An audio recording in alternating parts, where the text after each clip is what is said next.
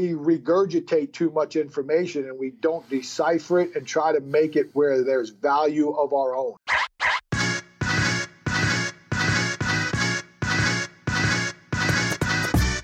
Hello, and welcome to the Physical Preparation Podcast. I'm your host, Mike Robertson, and I'll be joined on the line later today by the incomparable Joe Kenn. Now, before we jump into this week's episode, I want to give you a quick recap of the week that was, what's going on this week, talk about my book of the week, and then also give you a little food for thought. If you are struggling, if you don't feel like you're making the kind of inroads or seeing the success that you would like, I'm going to give you a little nugget that has worked very well for me in recent weeks. So, last week, what happened? All the usual stuff had my regular coaching clients. Training is going incredibly well. Very happy with how my body feels, how I'm moving, getting in the gym four or five days a week and just trying to get as much momentum going as possible because at some point, you know, i.e., in the summer, basketball guys will be back, my college athletes will be back. And so I know I'm going to have to go into more of a maintenance mode then. So just trying to kill it as much as I can over the next couple months. Also, good incentive knowing that I'm going on spring break in about six weeks and I need to be on a beach in a swimsuit.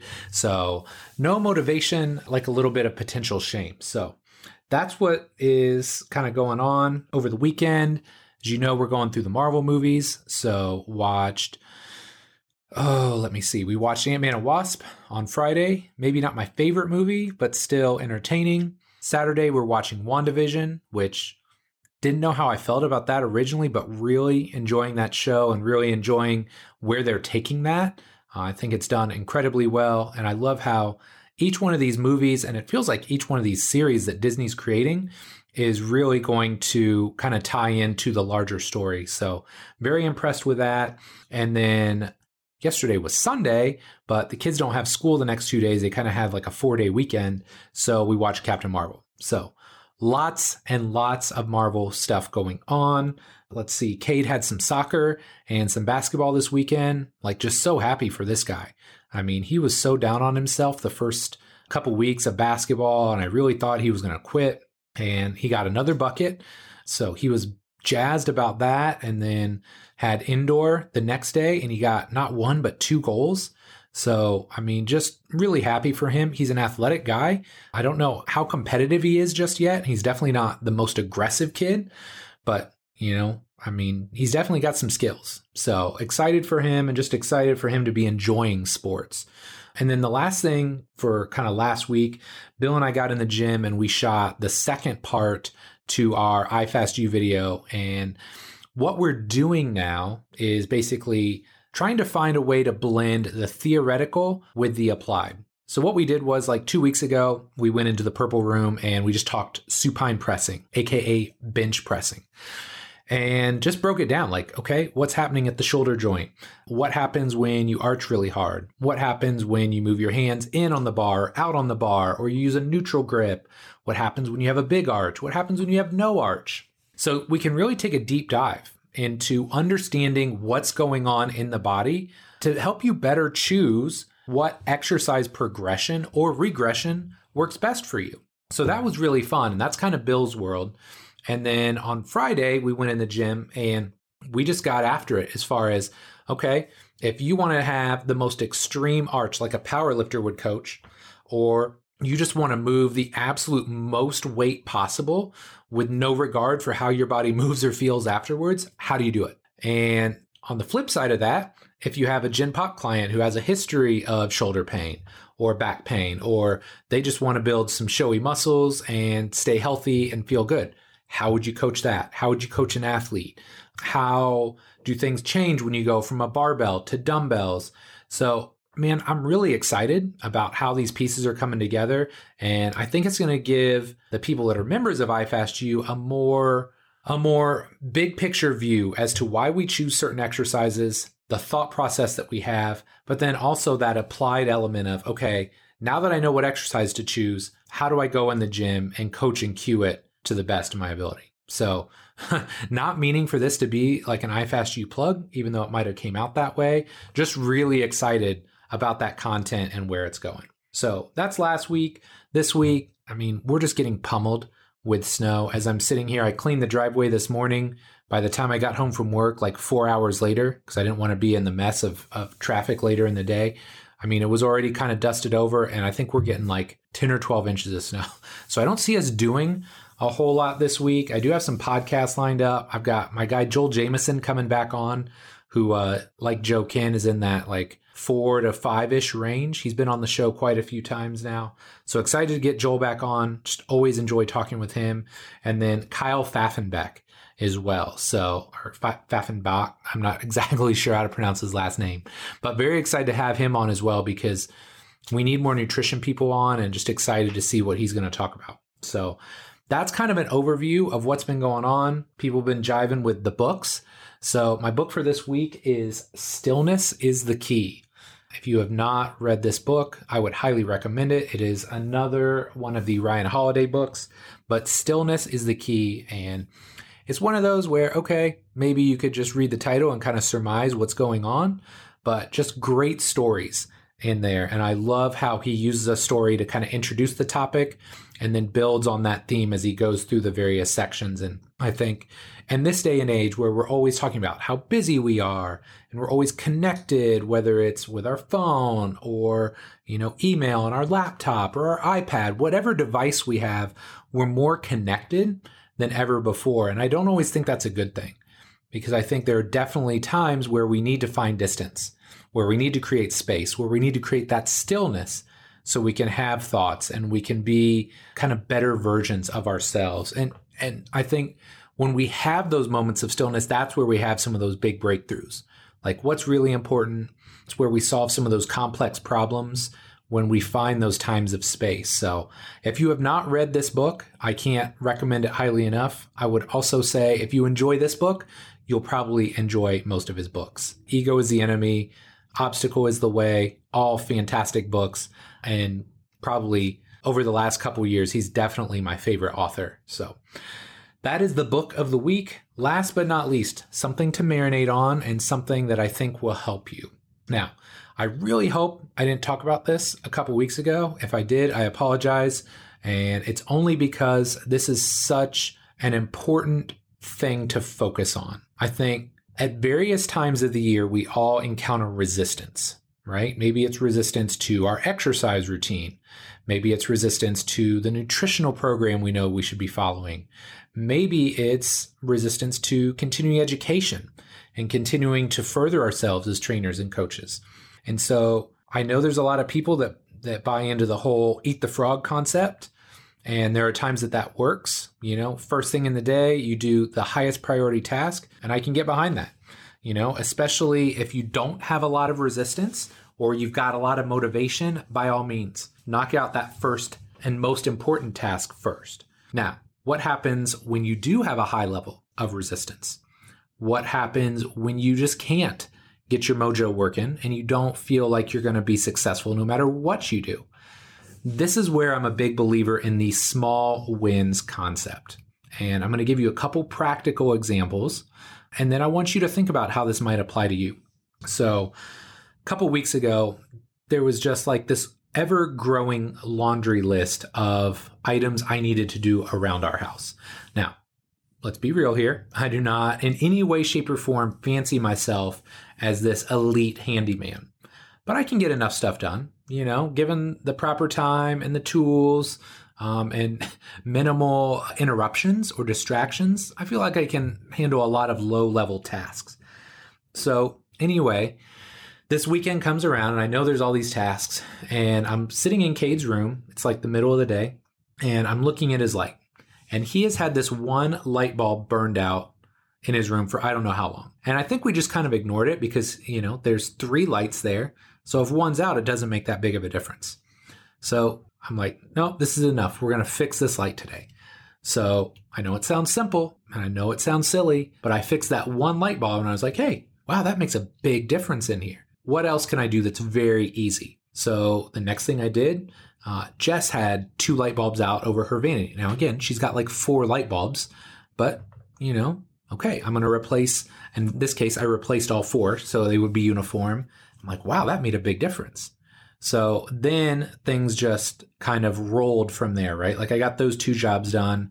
And then one of our toilets had started to go out. So I replaced not the whole toilet. I'm not that skilled, but the inner workings of it and the pipe, the drain pipe that, that connects to it. So I did that in one bathroom and I got that done pretty well.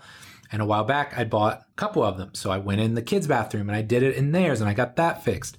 So I'm telling you all this because small wins can get the motivation going. They can they can break up or, or get the momentum and the inertia going in our direction. Same thing with Cade in his sports. You know, a while back, like he didn't have a great experience in soccer because he was around all these kids that were incredibly good for their age level. I mean, we had first grade kids that I was calling the cheat code because they could have played in third and fourth grade. So he, he didn't have the best soccer experience. Then he comes into basketball and it took him a while to get going. But hey, hey man, now he got a couple buckets. So now he's excited to go to basketball. He got a couple goals. So he's super excited to go play soccer now. So I want you to think about how can this small win concept apply to your life? What area are you struggling in? And again, maybe it's your training. Maybe you're just struggling to get into the gym or to get excited about working out. All right. Can you just go in and warm up?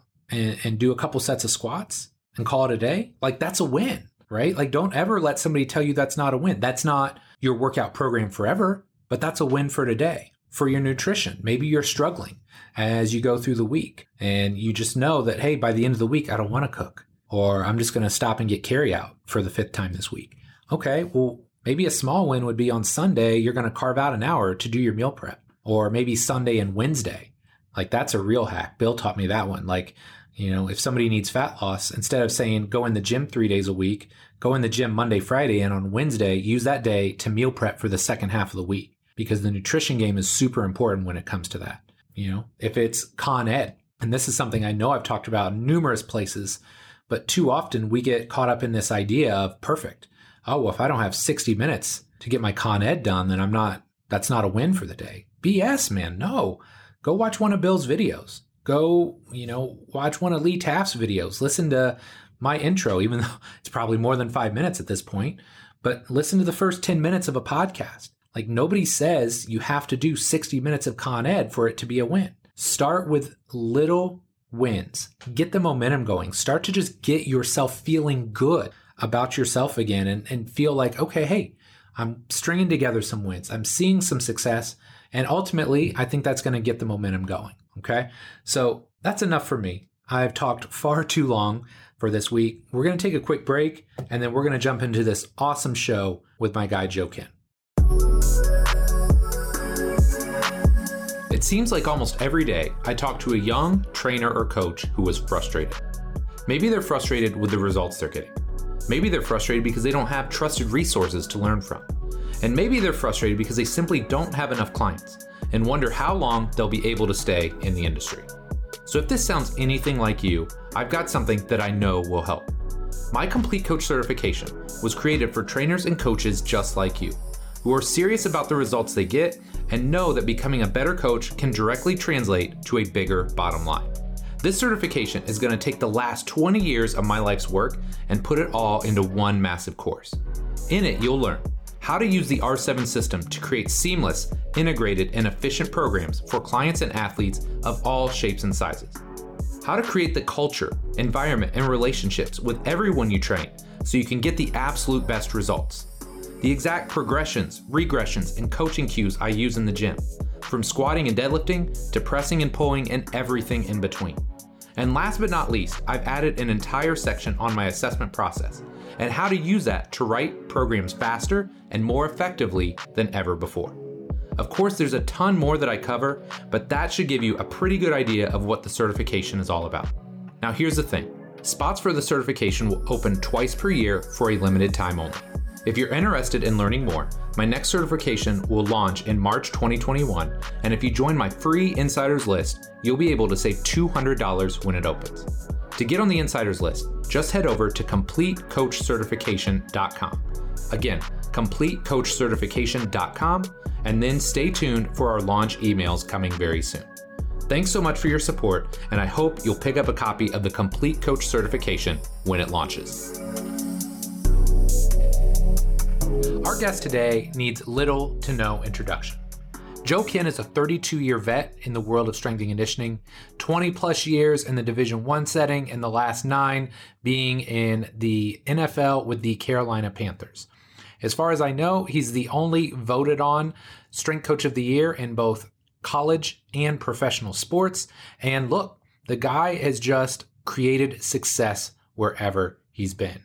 He and I also did a series of three years, what we called the Elite Athletic Development Seminars, where we would go back and forth talking about the way we set up our programming, the way we coach our athletes. And I feel like it was a really unique and organic experience because we found this great blend of how he runs the tier system, how I use R7, and how both of these these systems that we use can be used in an interchangeable fashion. So, my friend, I know you're going to love this show. We talk principles, we talk about brass tacks, we talk about continued success in this field, and I know you're going to love it. So, enough for me. Let's do this. Joe, man, so excited to have you back on the show here today. Thank you so much for coming on. Start by just telling us a little bit about yourself. Well, I hold the record for most episodes on the Mike Robertson podcast. So that makes me so much better and recognized than Andy McCloy. So, yeah, I think he's only two, maybe three. Yeah. But he's not on your level. So if he adds another one, you know I'll have to come back on. but yeah, things are going great. It's been a long, it's been a long, it's long and interesting journey. And you know, the the processes of traveling and trying to be sustainable, I think, is what allows for long term longevity in this field. It's tough. I mean, because as strength and conditioning coaches, we're not necessarily controlling our own destinies, especially those who've chosen to be in the team sports setting. Yep. And like we had talked off air, that's why I have so much respect for those strength and conditioning professionals who go off in the private sector, are willing to invest their own money and the leap of faith that gives them their own storefront and name on the building and be successful because I know how hard that is. But you're you're your own boss and you get to control things. So it's a little bit different when you choose the path that I've chosen. I've been on the private sector for one year as a coach, and then this year in a different role, working for a for dynamic fitness equipment company. The the processes are a lot different because you are really at the beck and call of success. And if you go through life you know, everybody climbs. You know, I've read the book Halftime, and it's about your life's journey. And that first half of most people's life, it's about success, right? I've got to be number one. I've got to be the best this. I've got to make the most money. And sometimes when you hit that midlife, I don't want to say midlife crisis, but when you reach that midpoint in your career, you realize, okay, what have you really done in this path? And that's when you learn about significance, right? Yep.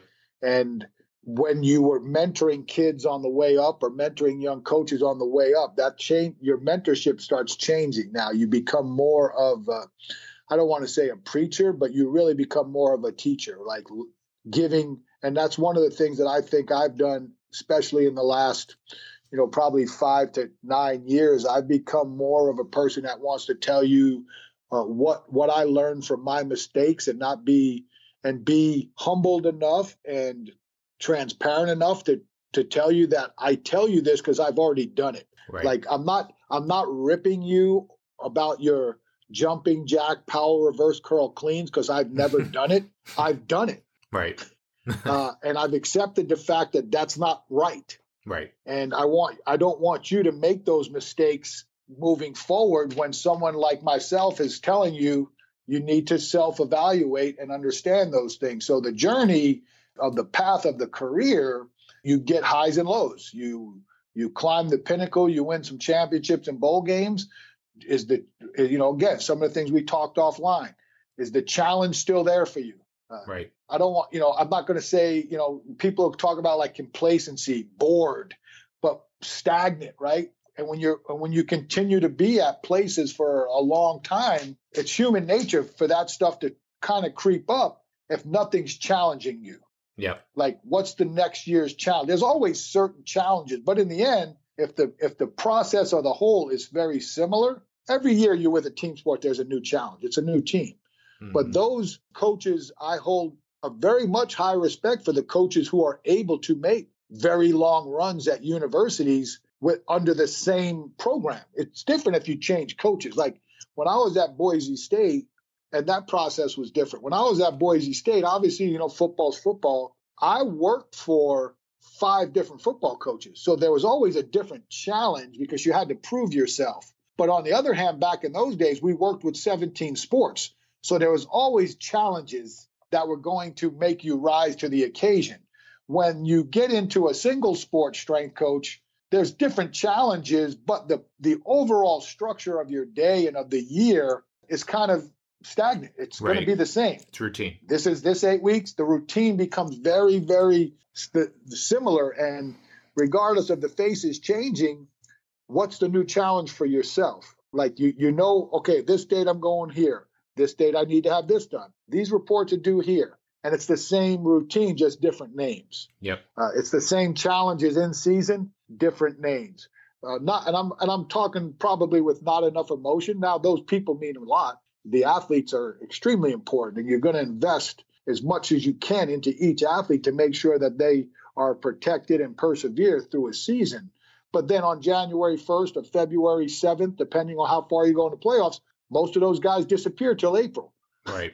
And it, and it becomes a whole new process over and over again. So the jur- the journey is going to be a lot based off of the situations you're in how you respond to them and are you willing to look in the mirror and be very uh, self-analytical and self-critical? It's very hard to be self-critical. Like people want to blame others for yes. things going bad or why why aren't you here? Why aren't you there? After self-evaluation i don't worry about why i'm not somewhere. I worry about why am i in this place and what is the direction i need to head to be successful. I can't i can't answer questions about well why don't you think so and so did this? Or why don't you think so and so took you here?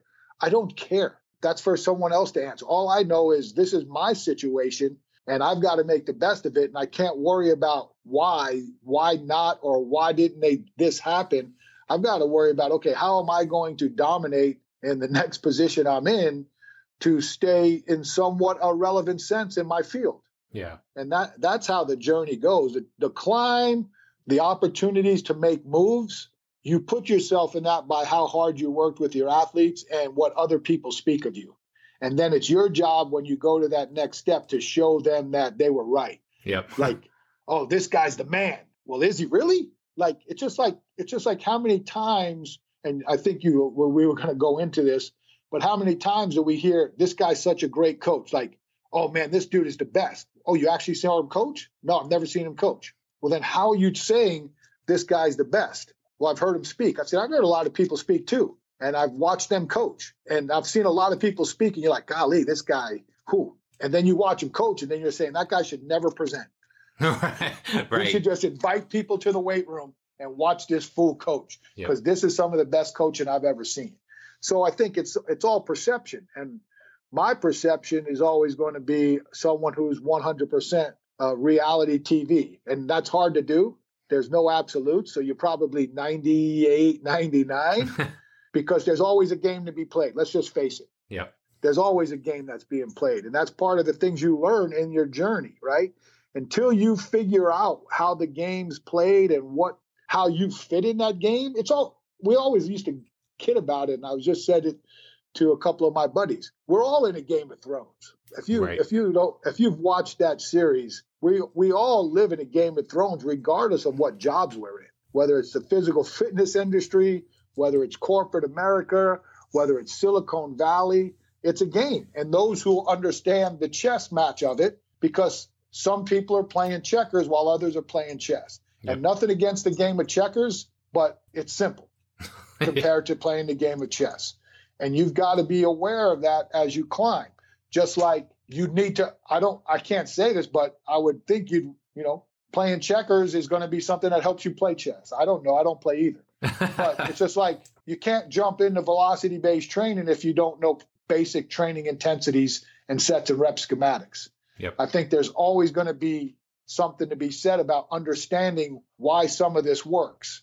You can't got, you know, there's a lot of things that have changed my thought process and how I need to educate myself on certain things, but then also understand that I need to bring somebody in who's an expert of that and then feed me the data I need for the things that I'm going to continue to replicate. Yep.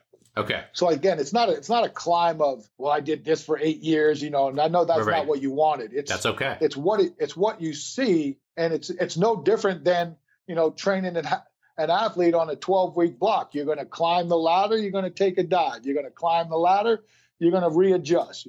But what you hope is every peak gets a little bit higher up to an apex so that when it's all said and done, you can feel pretty proud about what you've been able to accomplish and hopefully what you've been able to give back. Because I mean, you got to pay it forward. You know, you're on the shoulders of people who have helped set the standards before you, and you've got to be aware of that. I don't think enough people in this era understand all the people who did all the dirty work for us to be where we're at. And yeah. that's something that, you know, I'll be talking about in a couple of talks later on this year. Okay. So when I was crafting these very rough questions for you, one of the things that that immediately came to mind, or, or a word that came to mind, was continued success. Right? We've all seen people they've been successful for two years, or five years, or maybe ten years. But I mean, look, we talked about this. Thirty-two years now you've been at this. I feel like you've had a certain level of success at every single stop along the way. What is something that you attribute that to? It could be a character trait, something that you've done. What do you attribute that continued success to?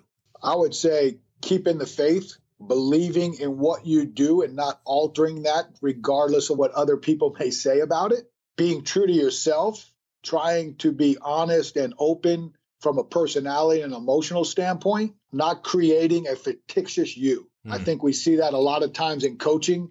You see the the more popular guys in coaching have a certain persona to them and then you get to that point well i've got to act like that or i've got to be like that and it's not sustainable so if i say one one word that i've said a lot when it comes to my programming i think is the same thing with with your life your life expectancies too is how well can you maintain sustainability is how well you can adapt to the environment that's being recreated every day without stepping out of who you are what you are and what you believe. I mean, I think that's mm-hmm. it's as simple as that. I think in this in this day you see a lot of jumping, right? I remember remember the era of when Louie started to show up. There was the traditional models, and and I, again, I don't want to just lump things. And then Coach Gambetta with the true functional training of med ball, stability ball, balancing, stuff like that. Yep.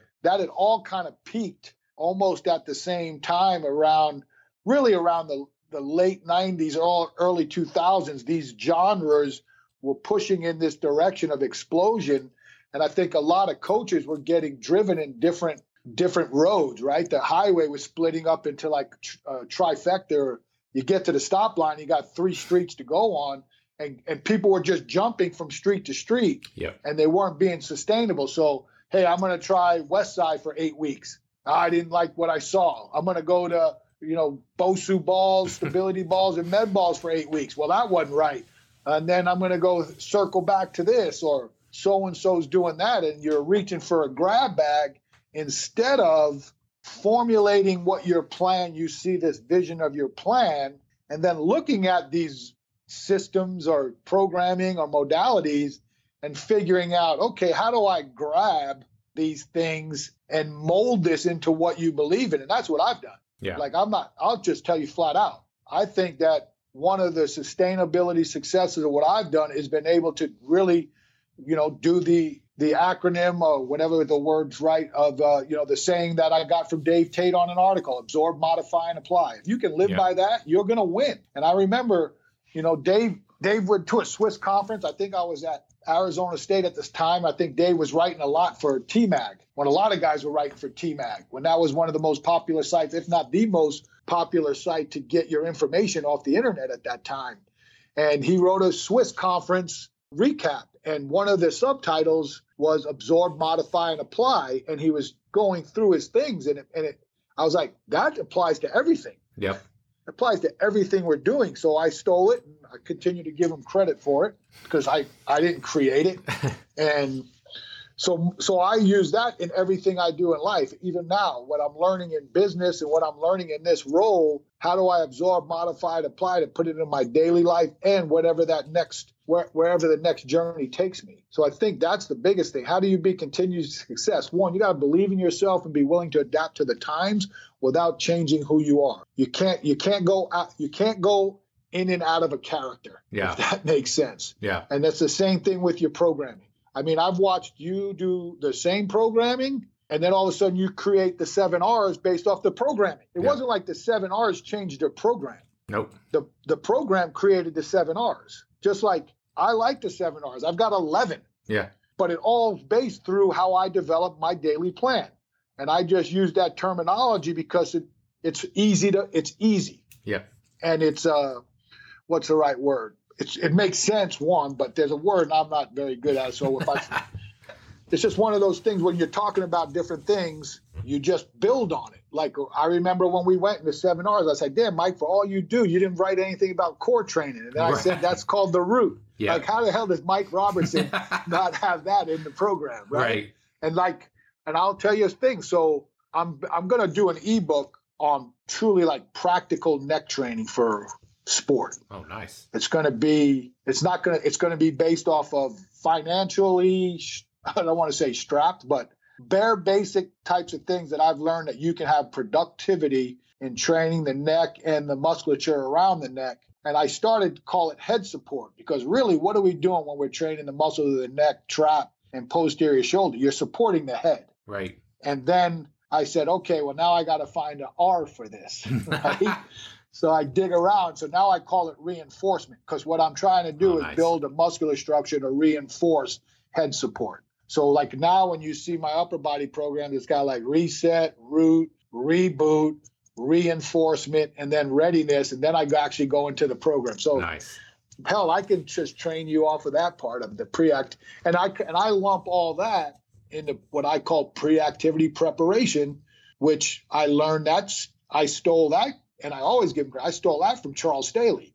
hmm Uh, Charles Staley said that well, probably 20 years ago. I heard him say that. I'm like, because remember, everybody's like, it's not a warm up, right? Right. Everybody would call it warming up, and it's such a general term. It's like the difference between working out and training, right? Yep. Well, you're working out or you're training. Are you warming up or you're prepared? So when he said pre-activity prep, I was like, there's the ideal terminology to use for that first part of the program that we were calling warm up. Because now you go pre-activity prep, main session, post-activity prep, which would be your recovery and regen. And I was like, so it's all when you when you learn these things and you figure out how they play, they just fall into a nice mesh, and then you know you've got something. If it doesn't if it doesn't fall into something that's like very moldable and it and it creates a masterpiece, then obviously the ingredients are off. But Yep. the sim and it's and see, this is just simple stuff. Like people are trying to complicate things. This is like just simple things of just listening to people speak, listening how they dissected how a program should be run. Somebody comes up with some co- a cool way of doing it, and then how do you bring it into your program? Everything I talked about does nothing to change the sustainability and the basics of what the tier system is. Yep. All it does is helps organization of building out what a daily a daily plan looks like. Yep. And, that, look- and that's what people need to do. Okay, so look, here's the problem. And, and so here we can just start diving off script right away. But like you talked about it up front, you have principles. Therefore, you have a filter to put things through. If you don't have principles, then you can be swayed by anything, right? And back in the day, it was T Nation, and luckily there were only like five articles a week. You know, so if somebody says something one day and something somebody says something else the next, you only got to deal with like five voices or ten or whatever you know the authorship was at the time. Now everybody on the internet has a voice, right? So I think it's only gotten worse. Like I see kids that are you know coming in and they've tried like 20 different programs by the time they're like 14 15 years old can't figure out why they haven't had success yet Or they're hurt. or or both right Yeah. so how do you this is going to be a tough one but like how did you go about? I already have I have the answer, but go ahead. okay go ahead no no no give me the answer i want the answer So you were going to go, how do you go about deciphering all this information? yeah Okay, here's what you got to do. And we talked a little bit about this. I will tell you this we've created platforms and we've come into that. Again, it's no different than what we're seeing in athletes today, right? players voicing their opinions. Yep. And having the ability to do so. We are we are in that world. That society as its hand. We are we have given everybody a place at the table, regardless of if they've earned a right. Right.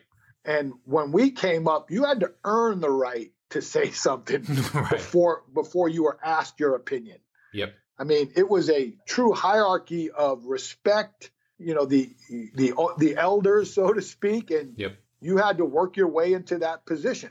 Nowadays, you don't. You know, I, I'm a big I'm a big fan of Ronnie McKeefery, CEO strength coach. In this era, I think that's something that needed to be produced for this for this era of strength coach because what we learned in our careers were especially when you're in the team sports you had to be all in with these coaches and all in with these teams and universities you worked with but yet when they threw you to the curb there was no one there to help you mm. and that's where like a lot of ronnie stuff talking about using a website as part of your resume right creating a blog so coaches can see what you are knowing all these apps, right? Finding outside streams of revenue to help you in times of need. Yep. I think that needs to be said because we missed the boat on that in our generation.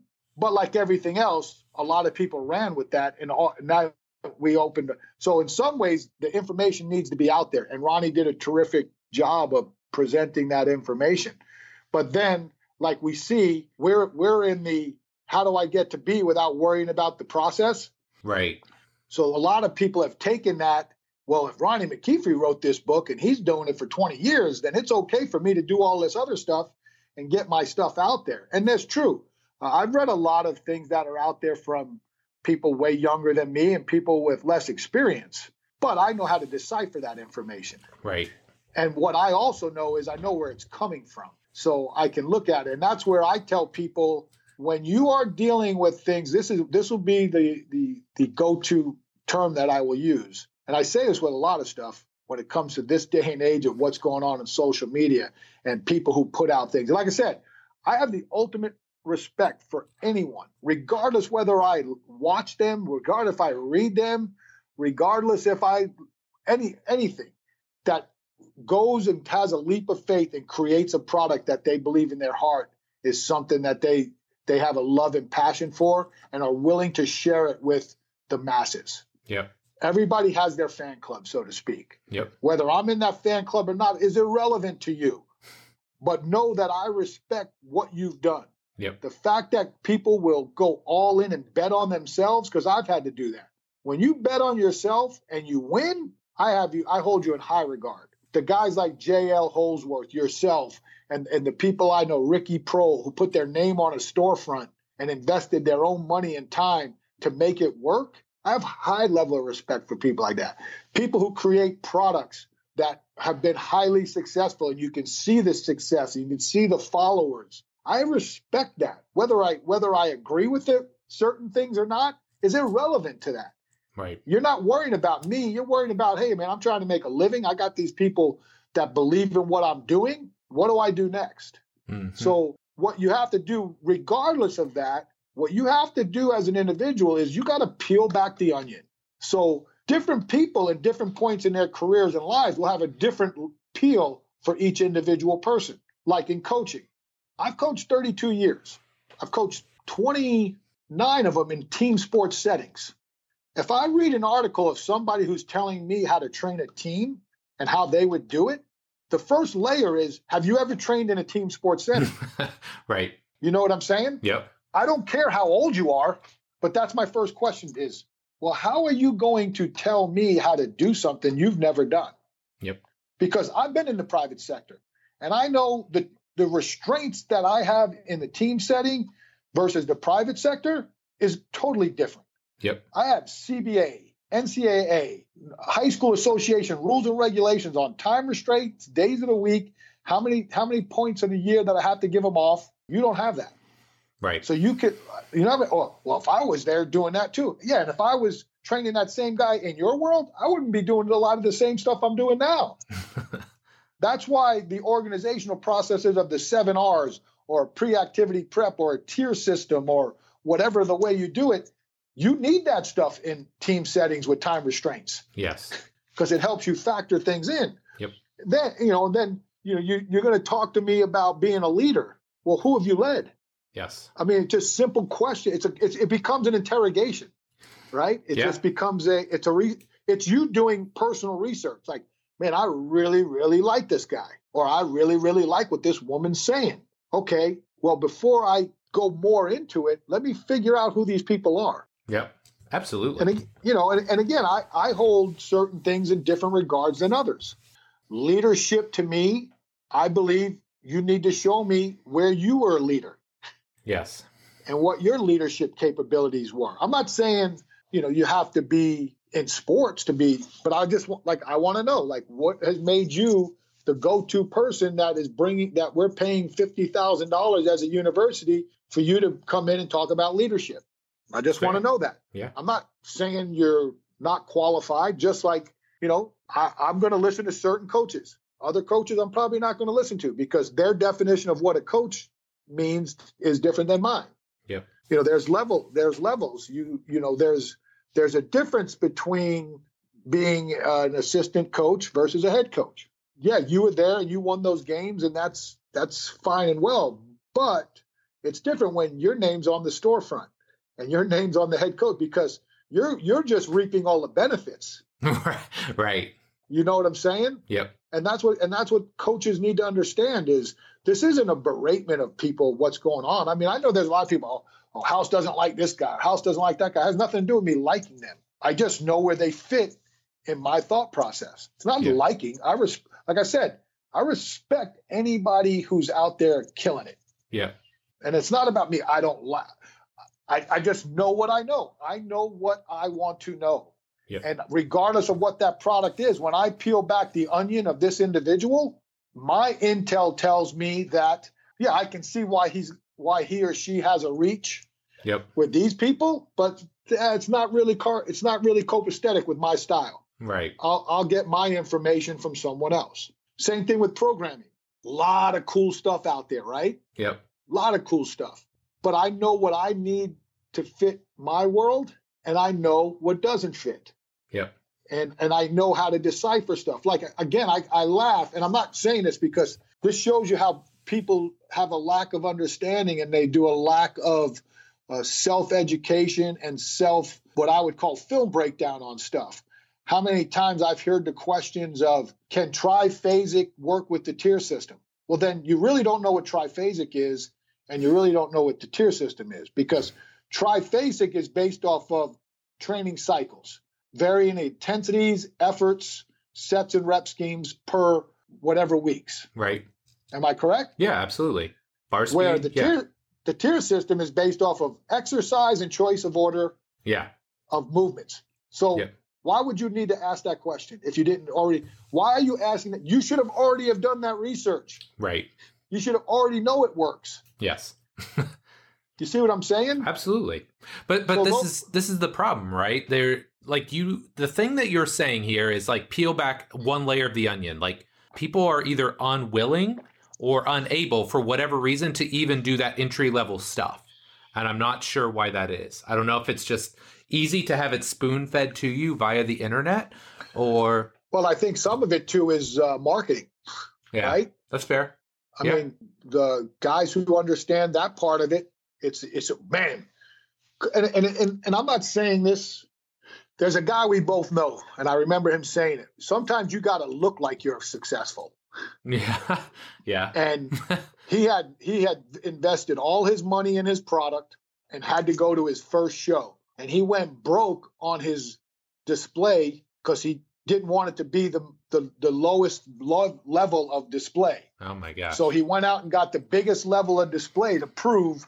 And guess what? Now he's a multimillionaire. So hmm. he bet on himself and he won because when when people, you know, you know, you've been in those exhibit halls. yeah. Who are you gravitating to? You gravitating to the 10 by 10 booth or the 100 by 100 booth people? Yeah, exactly. The animal a- cage. Yeah, exactly. We've been there. yeah. You going to the animal cage or the little guy that's always stuck in the corner behind the karate the Right. karate matches? Right. I mean, you know, it's like, wh- why do you think like back in the day where muscle milk when you'd go to the Arnold and the muscle milk sign was bigger than this than the entire damn building. Yeah. So I think that's part of it too. And and we are in that give it to me now. I need it now. Yep. Not, hey, let me figure this out before I apply. See, and that's where the absorb modify part comes in. No one wants to absorb and modify. They just want to grab it and apply it.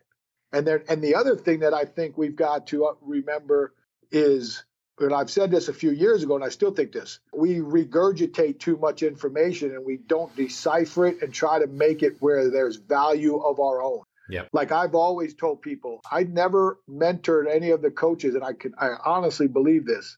I never meant when I had our people work for me, we were always a unified approach when I oversaw the entire department. Every team trained the tier system how you manipulated that, there was a lot of freedom, but the, the template itself, we were going to be this across the board. But there's, but I always said you have to learn all the modalities of training because yeah. that's how the tier system was developed. It was developed on the fact that I was exposed to all the different programming that was going on at one time and how could you consolidate this stuff. But I, I always believed that when those coaches went out on their own, they automatically don't do the tier system. They have to do their version of what the best program is for them. Yep. And I think that I would venture to think that a lot of some of the things we did through the tier system are always going to be ingrained in them.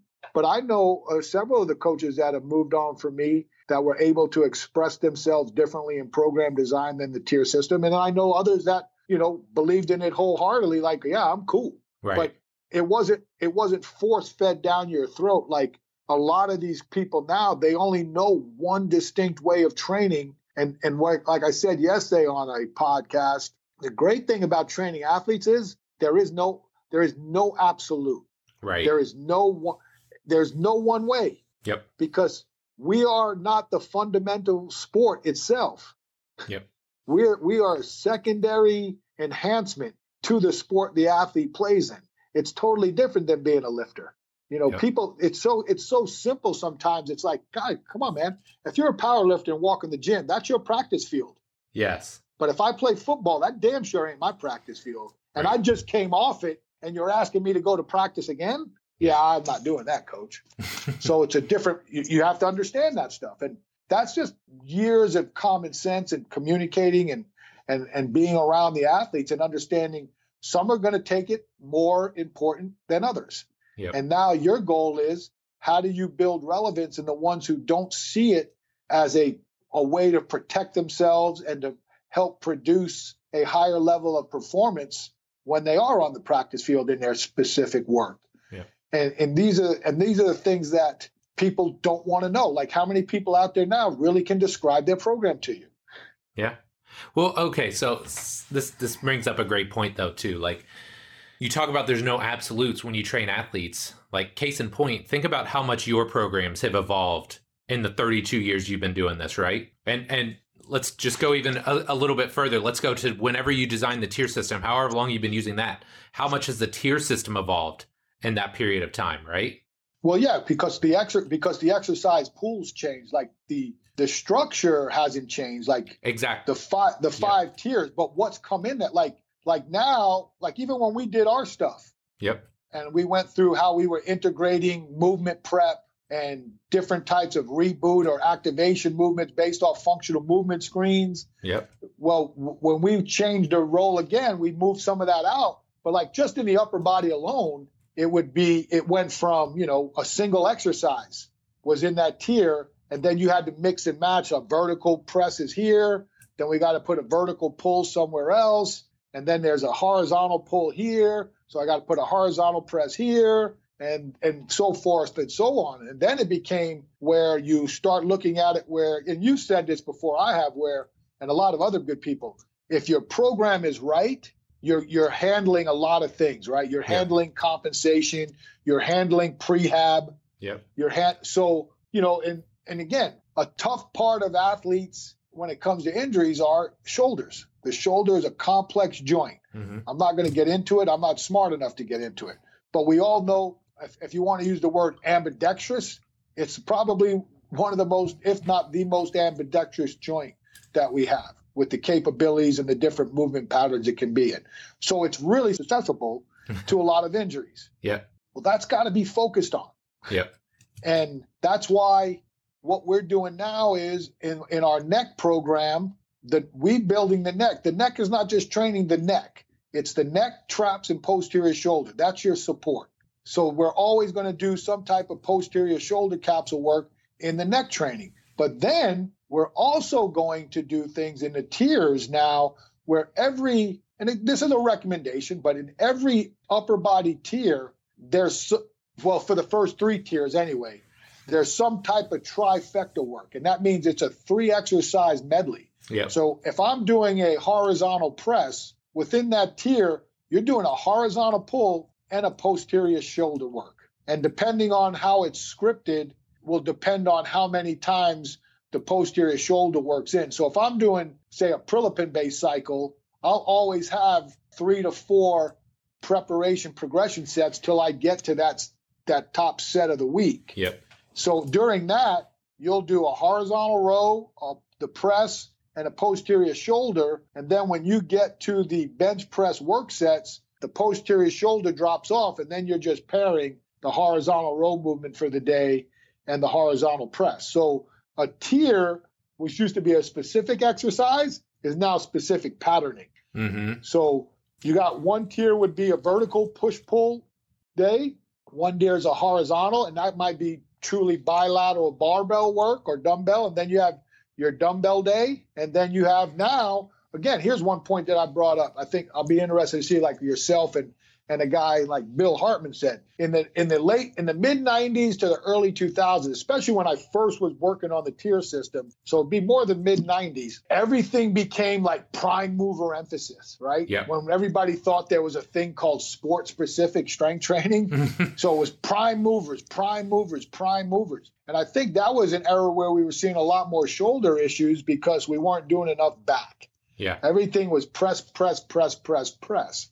And that was also a time where it was told isolation type movements are not necessary when you train an athlete. Mm. So the leg curl, leg extensions, and all that stuff, all that, all that bodybuilding fluff stuff was not necessary. So remember, everybody started throwing them out. You stopped seeing Yeah. those types of machines in, in college and, and high school and pro weight rooms. And then what then the funny part is, how did a kid who got hurt start rehab?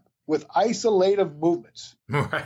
Right. So then you get into so then this wave is like now if depending on what your background is and again I always say the best thing about my powerlifting career cuz the numbers were awful was it exposed me to powerlifting USA which exposed me to Louie Simmons and opened up a whole new world of reading, studying and implementation. Yep. Well, what what did his program talk about? And now I think Matt Wenning's done a very good job of carrying some of those principles over. But what do those guys talk about is, you know, train your weak points, train your weak points, train your weak points. Well, generally the weak points become a specific muscle group that's is not allowing you to be more productive in a complex muscle group, a Sure. complex movement. Sure. So what does that mean? Well, that means isolative movements. right. So I I had built a seven tiered program where tiers six and seven were literally secondary assistance, which which is isolated single joint movements, and threw that out because I could fit those in at different points of the program. But now, especially in the NFL, I saw my tier four and five stuff becoming more isolated single joint like mini circuits or medleys because those became more protection tiers Yeah. Where there used to be what Dave Tate helped me term strength mobility, because like tiers four and five would be your single leg work, your lunges, your step ups, or your pseudo single leg, which you use, Mhm. uh, your pistol squats, all your dumbbell work for upper body, probably a dumbbell snatch for total body. So Dave would call that, Dave termed that strength mobility. So Mhm. I always considered that a cool term for those movement based strength exercises Yep. And it kind of fit what we were doing. It was a good genre. It was a good way to explain programming to the kids and to the coaches. But now I've seen where, especially in the total body, excuse me, the lower body and the upper body tiers four and five, they became more and more single joint isolative movements for protection. Yep. And as I look at it, I think that could fit your higher level college guys. But at some point, everything comes back full circle, right? Yep. Yeah. and that's what and that's what I think we've seen because of the the abilities of of great people to expose us to different thought processes. And then again, how do you absorb, modify, and apply that into your programming? It's just like everybody's exercise pool is going to be different. Like I I was coming from a powerlifting background, so the back squat was highly dominant Yeah. in my program early on. I read a lot of Mike Boyle stuff. One thing I'll always say about Mike Boyle in particular at an early age in my come up was he always stimulated my thought, whether it was agreeable or disagreeable. Yep. He always had me thinking. Yep. And remember, he was monstrous on the front squat. Yep. And I and I kept looking at it, and, I'm, and we were using it because when I first wrote the tier system, even though I was making it athletic based, for my football guys, bilateral squatted tiers one, two, and three. Yeah. And then we did lunges on one day and step ups on another for four and five. But that's tremendously changed now. And and he got me thinking front squat as a tier one, front squat as a tier one, front squat as a tier one, and where does the back squat fit? Because I, I think there's a the balance of single or pseudo single leg work and bilateral squatting type patterns. I think there's you everybody's going to have a percentage mesh. Yep. Some will be forward, maybe for, more forward for the single leg shift versus some to the bilateral. I'm always going to have a combination. Yep. And that combination has changed a lot, where a lot of their percentages was pure barbell, bilateral based. And now it is, for the large majority of athletes, tier one is always going to be a bilateral based movement. Yep. But like tiers three, four, and five are almost all variations of some type of, based off your terminology, but in a general framework, a single leg solution. Yeah.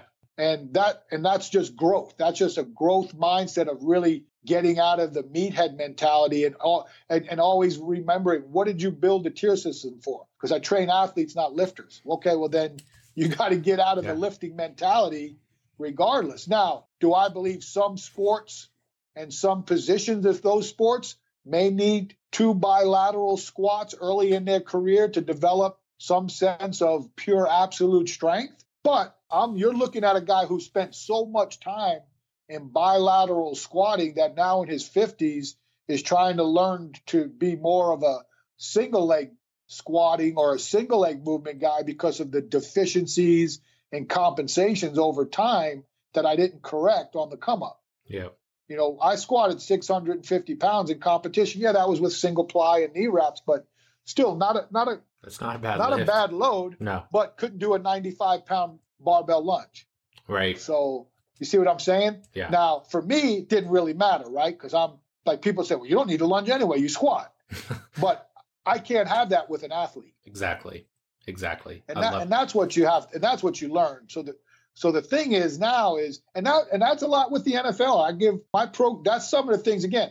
That's the challenges that never cease to amaze you when we were talking about complacencies and and things like that is the challenges of designing things and listening to things and then you know implementing uh, velocity based stuff right and power i know Matt Rhea and those guys i think they use watts Yep. for some of the things that they're doing those those things intrigue me but you all i'm always going to stick to the success that that got you there like at the end of the day if it's fourth and one you're going with the most successful play you have for, for short yardage Right. you're not now once in a while you're going to Jedi mind trick them and run a bootleg and stuff like that because people know your tendencies too. Right. But at the end of the day, when it's best against best, you're going to run your best play and you're going to hope they run their best defense and see whose 11 can win.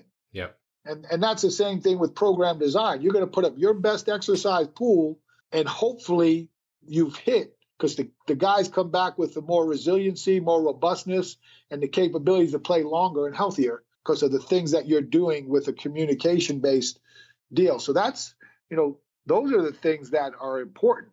And it's the same thing with people. How do you adjust to people? Same way. One of, one of the other things is uh, learning, being willing to learn. I, I learned so much about being a professional strength coach. And luckily, I had this mindset going in when it came to what I call you know, we talk about being ver- a variable training program or having variety in training. Yep. But what you you still whether you still have some type of people have a lot of rigidity to their program. Like this is our program. It can't Right. be changed. And not that's one thing I've, I've always said is our program is not a rigid program. It- It's it's very fluid to what you know. So we'd have a a vet come in. You know, we used to say we were vet friendly. That wasn't like people walk all over us Right. it meant that hey man this guy's been somewhere else for 10 years he's trained this way for 10 years Right. you can't just throw him to the wolves if the guy's never did an olympic lift in his career i can't expect him to do olympic lifts Right. so what you do is you find out what their exit the great that's why exercise pools are so important so to me it was okay here's a vet comes in tell me what you've done. What's your like what's your I, I would never come out and say well what's your exercise pool? I would just say tell me what you tell me what exercises you've done and you like and that have benefited you. Okay i've done this this this and this. Great. I'll plug them in to where it fits in our day so when we come in you're on the same session as everybody else. It'll be a different rotation than you're used to because we we don't split up or lower but Right. you'll see all the exercises we talked about will be fit fit in some way shape like or that. form. I like that. and that and that's that's that's how you do it. Now at the younger levels they don't get as much say right, Right. where they're still learning the basics. You got to you know you got to crawl before you can walk. You got to walk before you can run. You got to run before you can sprint. It's just the basics of uh, evolution. It's the same thing. When we figured out finally that you shouldn't train everybody the same way and we built this long what i call modified long-term athletic development model which is a quadrennial plan for high school and college athletes it's the same way right year one it's base fundamentals and then you're watching these upperclassmen train different hey coach when can i get there when you graduate right. and then Right. hopefully by year four or five, you built up a level of communication and preparation that those people have been in your program enough that they can give you good feedback. Yeah. And that's where I was going. That's where I was starting to go to my last year at Louisville and my actually my first two years at Louisville, dealing with guys like George Bussey, Joe Tronzo, Eric Wood, guys who could communicate training. And because we had built this program at Arizona State and got to implement it for two years at Louisville with a lot of really good success. We just weren't there long enough to see what what could have occurred over a period of time. That's why I know what what I've learned over the NFL will has made me a better coach, regardless of where I go next, because of the understandings of you know this is this is my research. Yeah. And I think that one of the things that I still I, I believe, you know, again, people have heard me say different things about research, like I'm the research. That's why I don't read the research and stuff like that. But come on, man, I've I've in, I think I've published four articles with Matt Rhea and high level research. I understand it's important. I'm not I wasn't trying to say that. What what I what I find sometimes are those those in in the science realm don't give us enough credit for what we're accomplishing without having empirical research Right. or what they want to call evidence based research. Well, my evidence is the communication I have with the athlete and the feedback I get from the program. And I've, I talked to this with Loren Landow once. I go, when is that going to be accepted? Right. Because in my world, that's the only accept. That's the only It's the only thing that matters. sign off I need. Right. I need a 13 year vet to say, "Man, thanks. I came through pretty solid. I think I can go 14." Yep. Yeah. You know, that that's evidence based. Yeah. Just like what's evidence based is house that sucked. Right. Okay, well I won't do that again. Yeah. And that, and that so there's you know when people say evidence based, what is it based off of? Because that's one thing that I can say now. When me and Matt Rhea first started working together, we were trying to really show that to bridge the gap between training and athletics and athletics. Yep. And a lot of times it's hard to get that it's hard to get that information because very few people are going to have the ability to do a true research based testing on athletes because there's an A group, a B group, and a C group, or there's the the the group that gets exposed to the cool training and the group that's not. Well, that's hard to justify to coaches. Like, well, why is this guy getting all the good stuff and they're not? This is not going to affect my team to win. But what we're seeing now with Matt and the uniqueness of what they have with Coach Ballou at Alabama is they're working so far together that they're seeing different, they're showing different practicalities of research that's a benefit to people like me. Yeah. And I'm not disregarding what other people have done. I mean, I don't want this to get into a house is full of shit. He doesn't know what he's talking about because, like I said, I've done qualitative research. And my thing is just that all of it matters. Yeah. Absolutely. The things that you're doing with the, you know, the the hundred kids that are between the 16 and 21 population that are in a university rec program, there's some merit into those to that data as it affects the, the athletes that I train in the same age group. But the athleticism of those and the yeah. program that you tested them on is not the same. Absolutely. If that makes sense. And again, that's that's where we have to continue to find ways to work together. Yeah. And and Matt and I, we, you know, we worked together on certain things in 2002, and it's funny we were. I was chatting with him the other day, and I was like, "Yeah, this is funny how now you have the things that we didn't have 15 years ago to prove that we were on the right path." Right. Yeah, absolutely. It, it's just the way it is. So those those are things that I think are important. And like I said, it's it's hard. It's hard to again. All this is self reflection, Mike. It's like I said, this is not me trying to prove that my programming is better than others. Anybody who writes a program could get benefit out of. Oh, that's pretty cool that he paired that he just took his major upper body deal and made it a three pronged approach. Yep. Like I, I did a little exercise program the other day for myself. I was sore for days because I'm bad at this stuff where and I was like, well, this would probably be a good tier tier two or three movement where I did a 610 extended set where I did six reps of of a rear foot elevated squat and, and went right into 10 reps of hamstring curl Ooh. of a standing hamstring. So I did right leg six reps, very limited rest, right into left leg for six reps, walked over to the standing leg curl machine and did 10 and 10 and then I think I can't remember rested. I think it was probably a little bit the way I did my rounds. It probably was around a minute rest and did that for five rounds. Oof. yeah, not, not fun when you have weak. Not fun when you have no balance. Your single leg strength's terrible. you need hamstring strength regardless, and you've got eight previous knee surgeries. So it, hmm. yeah, I, I was sore for so, but there was there's merit in that type of work, yep. and that to me is that's practical research. Like, absolutely, how does this fit into a program? Where does this fit? It's got quality. It's got quality movements. It's got a it's got an in place pseudo single leg movement, yep. a squat based movement, followed by an isolative knee flexion that can help for protection and overall hamstring durability. Love it. Love it.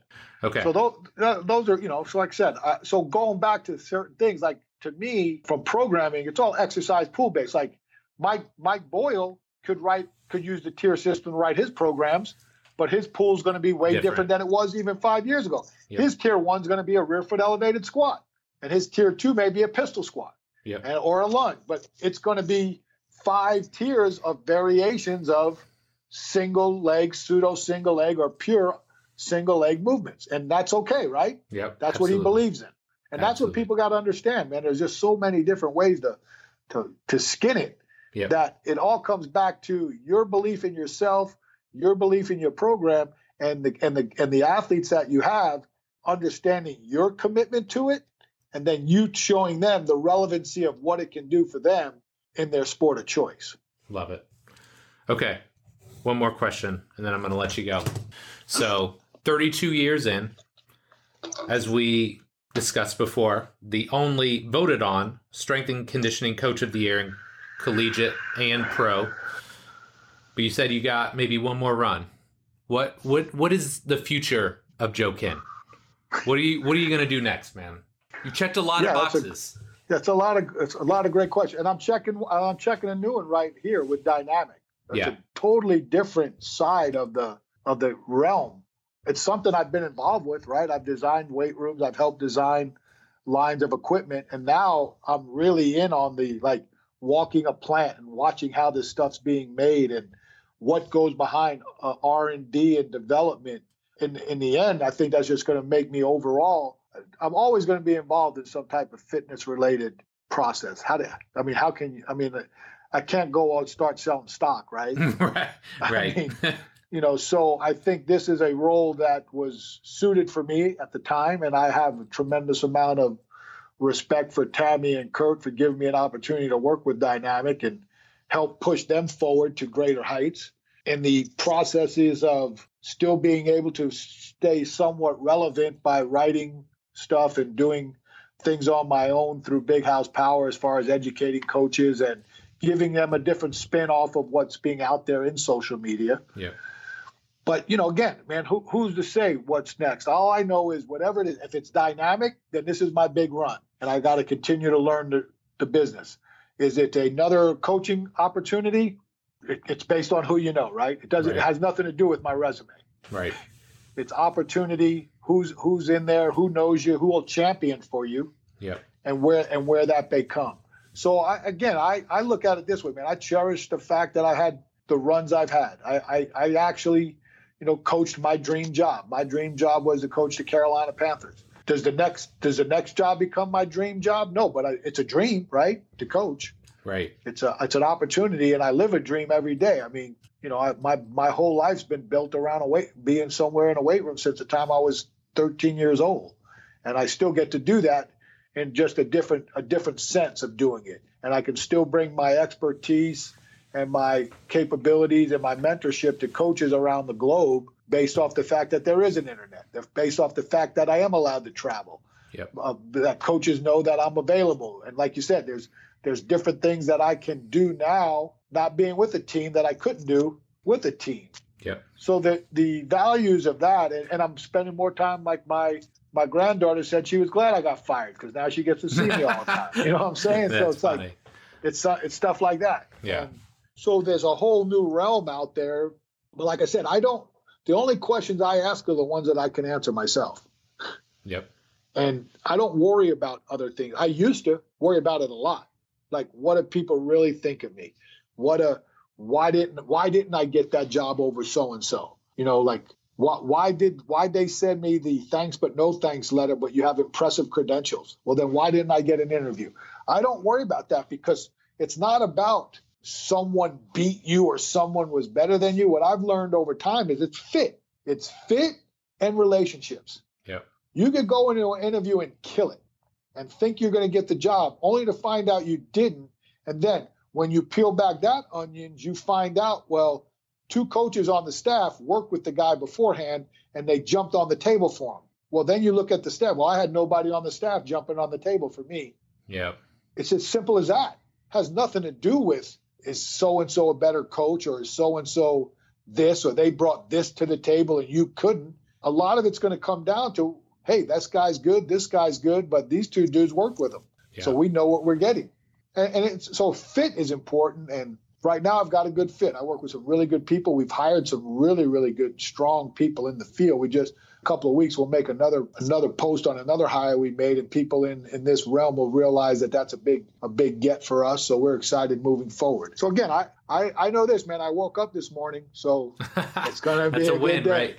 I Yeah, love it. I get to go in the weight room and get some get some weights done, and I will. I, I got to have elbow surgery though, so I'm not Oof. too keen on that. Ooh, it's not good, man.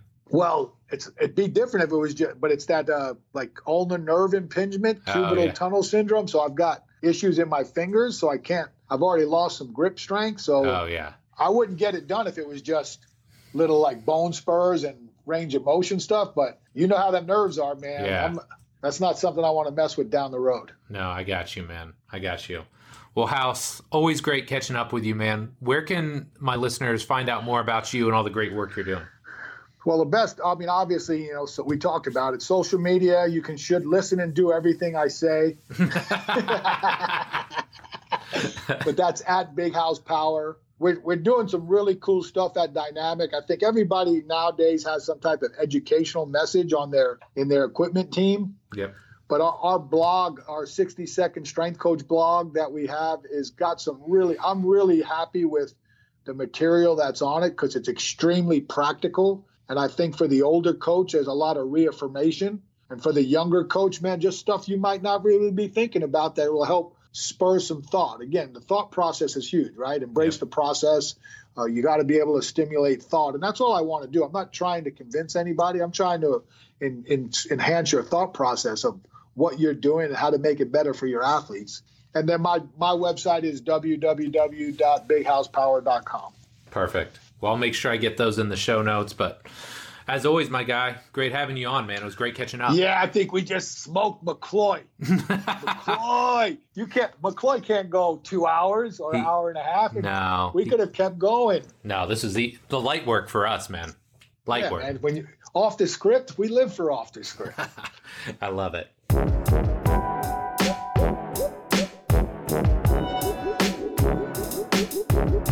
All right, my friend, that does it for this week's episode. Sincerely hope you enjoyed it. Man, I just can't say enough good things about Coach Kenn, somebody that I deeply respect, somebody that I look up to and admire for his success in this field, for the way he carries himself, for the fact that he's principle based.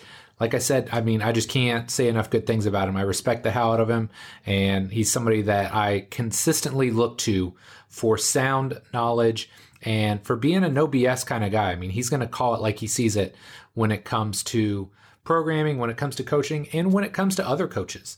So if you're not already following him on the socials, I would definitely be doing that because he's somebody I think you can learn a ton from. So if you would do me one small favor, if you enjoy this show, please take two seconds out of your day today to subscribe. Wherever you consume podcasts, iTunes, Stitcher, SoundCloud, Spotify, Google Play, Amazon Store, wherever you consume podcasts, you can find us there. You can subscribe, and that way you'll know each and every week when a new episode drops. So, again, my friend, if you enjoy this episode, it's my goal to make every episode something that you can learn from and something that's going to be of value to you as a trainer, coach, or rehab professional. So do that for me now. And, you know, as always, thank you so much for your support. Love and appreciate you. And we'll be back soon with our next episode. Take care.